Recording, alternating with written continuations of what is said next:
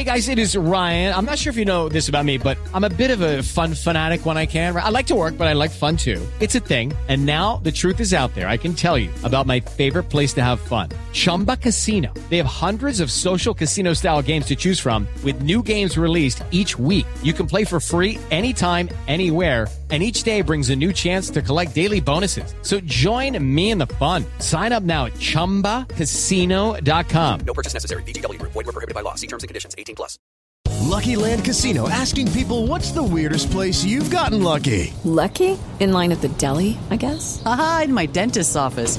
More than once, actually. Do I have to say? Yes, you do. In the car before my kids' PTA meeting. Really? Yes. Excuse me, what's the weirdest place you've gotten lucky? I never win and tell. Well, there you have it. You can get lucky anywhere playing at LuckyLandSlots.com. Play for free right now. Are you feeling lucky? No purchase necessary. Void where prohibited by law. 18 plus. Terms and conditions apply. See website for details. With the Lucky Land slots, you can get lucky just about anywhere. This is your captain speaking. Uh, we've got clear runway and the weather's fine, but we're just going to circle up here a while and uh, get lucky. No, no, nothing like that. It's just these cash prizes add up quick. So I suggest you sit back, keep your tray table upright, and start getting lucky. Play for free at LuckyLandSlots.com. Are you feeling lucky? No purchase necessary. Void where prohibited by law. 18 plus terms and conditions apply. See website for details. On Florida's Space Coast, we think you can have the best of both worlds. Kind of like right now driving, at your desk, maybe at the gym, but you're also grooving to some music.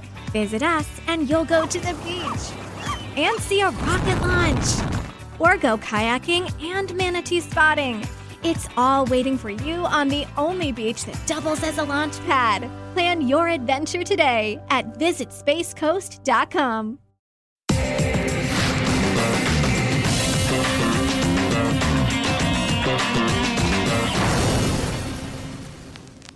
you don't get to celebrate Test centuries too much unless you're Steve Smith. So um, you got to enjoy them when they come. SCG was where I grew up playing cricket for New South Wales, um, and an Ashes century is something I wanted for a long time and haven't been able to achieve. So it was very satisfying and uh, it was a really good feeling. It's because when I'm scoring runs, I'm elegant, and when I'm not scoring runs, I'm lazy. So can't seem to win when when things aren't going well. So, but I've I've had that throughout my whole career. You know, it's not like I'm going out there and not trying.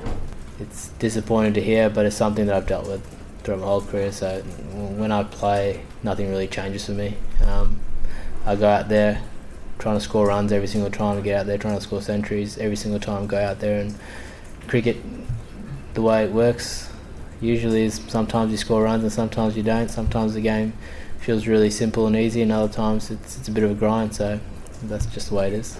Hi, everyone, and welcome to Cricket Unfiltered. This is our SCG Day 3 wrap, and I'm thrilled to have with me Gideon Haigh from The Australian. How are you, Gideon? Not bad, thanks, Andrew. Two, two days to go. Yeah, Feeling two- it's the end of term feeling. Yeah, I've got the. I'm pretty excited about the Cricket Media Dinner tonight. That's my first one. What am I in store for? Uh, scenes of license and debauchery.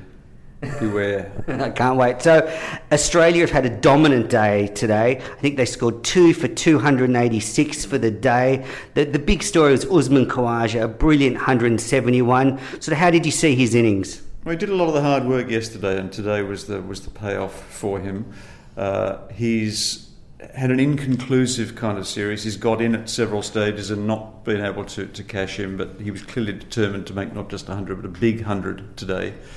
Perfect batting wicket, perfect conditions for him. I, I think England's attack is pretty callow and inexperienced, and you know, hasn't seen a lot of bowling on flat Australian wickets, and they struggled to keep things together today. Probably the only thing that saved England was that the outfield was pretty slow. Uh, could have been much worse for them. Uh, Khawaja played very fluently. He played the spinners probably as well as he ever has. They didn't get a lot of assistance, but uh, but he had two spinners and he and he played them both adeptly. And you know he played until after tea. And uh, you know if you get through that many sessions of a test match, he's basically batted for four sessions. Uh, that's exactly the kind of job that you'd expect a number three to do. Yeah, it was an outstanding innings. And look, Usman Khawaja, for me, is one of the most refreshing Australian cricketers we've had in a while. He seems to have found a newfound sort of honesty and approach to cricket. He's very relaxed. He does stand out from this playing group with his sort of personality now. Well, sometimes, of course, the relaxation is construed as a rather languid temperament, a guy who's not quite uh, always on the alert, or not obviously an athlete in this perhaps the same way as the uh, as the as the rest of his confederates, but a lovely player, you know, a touch player, a rather old-fashioned player in uh, in that respect. Not a player who's necessarily synonymous with the modern power game, but the kind of guy who can cut you to pieces with you know, elegance, cuts, drives, pulls. Um, a beautiful player to watch. Uh, and a left hand, of course, left handers naturally seem to be gifted with an air of elegance.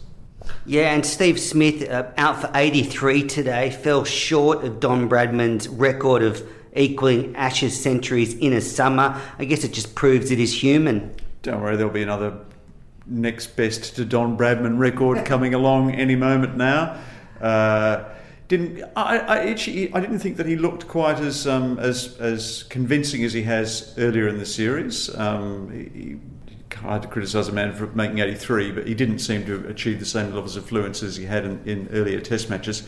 He'd be tired, frankly, by this stage. He's done an awful lot of batting and an awful lot of captaining this summer, uh, and this is a dead test even for Steve Smith. Uh, you know, he's accomplished the main um, uh, mission that he had at the start of the summer really at this stage he's, he's almost only playing for records. And I'm not sure that records on their own are sufficient of a stimulus for a player like Smith. Yeah, now it was a pretty dull day until after tea, and then we saw Shaun Marsh really start to open up. He's 98 not out. Mitch Marsh made a pretty quick half century there, both of them putting on over 100 together. I'm not sure how Geoff Marsh will sleep tonight with both his boys not out overnight, but I thought a, a good innings from Marsh, but there has to be question marks. Mitch Marsh, big question marks how he played Mason Crane early moving forward. Yeah, I mean, he was lucky to get in at the point where Mason Crane had bowled you know, more than 30 overs in his first Test match. Uh, player who's probably not played all that many really long days and bowled that many really long spells. So he did look a little bit tentative at the start. There was one over, I think it was um, the 36th, where Crane beat him with an absolutely pinpoint perfect leg break with mm. the first ball and then bowled a full toss and a half tracker, which of course Marsh, as you would expect, put away. At the, by the same token, I, it's interesting that Marsh has played an innings of 29 not out of 166 balls last week in Melbourne, and this time he's made 63 not out of 87 balls. Responded perfectly to match situations in both cases, and I think shown a, a versatility that perhaps we wouldn't have previously credited him with. Look, he's a smart cricketer. I mean, he was captain of the under 19 side, so I think there is an underlying cricket intelligence there. It's just matching that with his ability and producing it on the field. Yeah, he'd be disappointed, I think, with his lack of success with the ball. You know, he's he, he was actually put into the team to add to, to Smith's bowling options, and he hasn't broken through yet in this series. He's had very flat wickets to uh, to bowl on. He's taken up a little bit of the bowling load, but he hasn't shouldered perhaps the responsibilities in that respect that were uh, expected of him. Yeah, I think his shoulder, speaking of shoulders, not quite there yet. I think he's probably bowling fitness is not 100%. Well, probably over time, like quite a lot of all batting all rounders, the batting will uh, will wax as the, as the, as the bowling wanes. Mm. So Australia in front now by 133 runs. Is there a possibility we could see a four day test? Australia maybe back till lunch tomorrow and then roll England in the afternoon? Or do you think this English side will actually fight right to the end? Well, I don't think this English side will capitulate as badly as the one here four years ago, who were beaten in three days and looked as though you know, they, were, they were lucky to take that long, frankly. Uh, this is a, still a very flat wicket. Uh, none of the spinners has been particularly penetrative. Even Nathan Lyon bowled 36 overs for, uh, for, for one wicket. So Australia will have to work for their wickets in the second innings. The, the fast bowlers will be feeling a lot of overs in their in their legs but you know the possibility, the, the incentive, the tremendous incentive for finishing the Test match in four days is that you get an extra day off, and uh, frankly, everyone could do with one of those, even the uh, cricket media. The English players might fancy a day at the beach uh, rather than batting out the day. Well, actually, all of them have got something to prove, don't they? Um, mm. it, when you get into situations like this in a dead Test, everyone has an individual point to prove, um, a a career mark to uh, to check off, and you know James Vince, Mark Stoneman. They've looked okay at various stages this summer. They're still in search of, uh, of a definitive innings. There's all for them to play for tomorrow. Yeah, much like Khawaja produced a definitive innings in this match. I guess um, Australia might get a bit of reverse swing on the last couple of days if Stark gets a bit of rough on the ball, and that could sort of break the game open. But yeah, I agree with you. I think it, it could be a tough finish. Could go into the fifth day, but hopefully Australia will get the victory and equal the 4 0 scoreline that I don't think we've seen in the Ashes since since 1989. All right, okay, I'll take your word for that. Um, they've had they've had some five nils in between times, and uh, and they've looked pretty conclusive. And I think that is a fair reflection of the not perhaps the man for man strength of these two sides, but the conviction with which the two teams have approached their task. You saw the difficulty today of England getting 20 wickets. You know that, that prophecy was made at the start of the series, and it, series, and it's it's well and truly come true. Uh, once you eliminate Anderson, once Anderson is bowled out, and to a lesser extent Broad, then it's very difficult for the, for the other bowlers to uh, to make an impact. They've got a lot of thinking to do before they come back here in four years' time. Well, Gideon, thanks so much for coming on the podcast. I've been reading your articles for years and years and years, so it's great to talk to you in person. And uh, listeners, we'll be back tomorrow with a fourth day wrap. And tune in early because Shaun Marsh is 98 not out and on the verge of a test century. Thanks, listeners. Thanks, Andrew.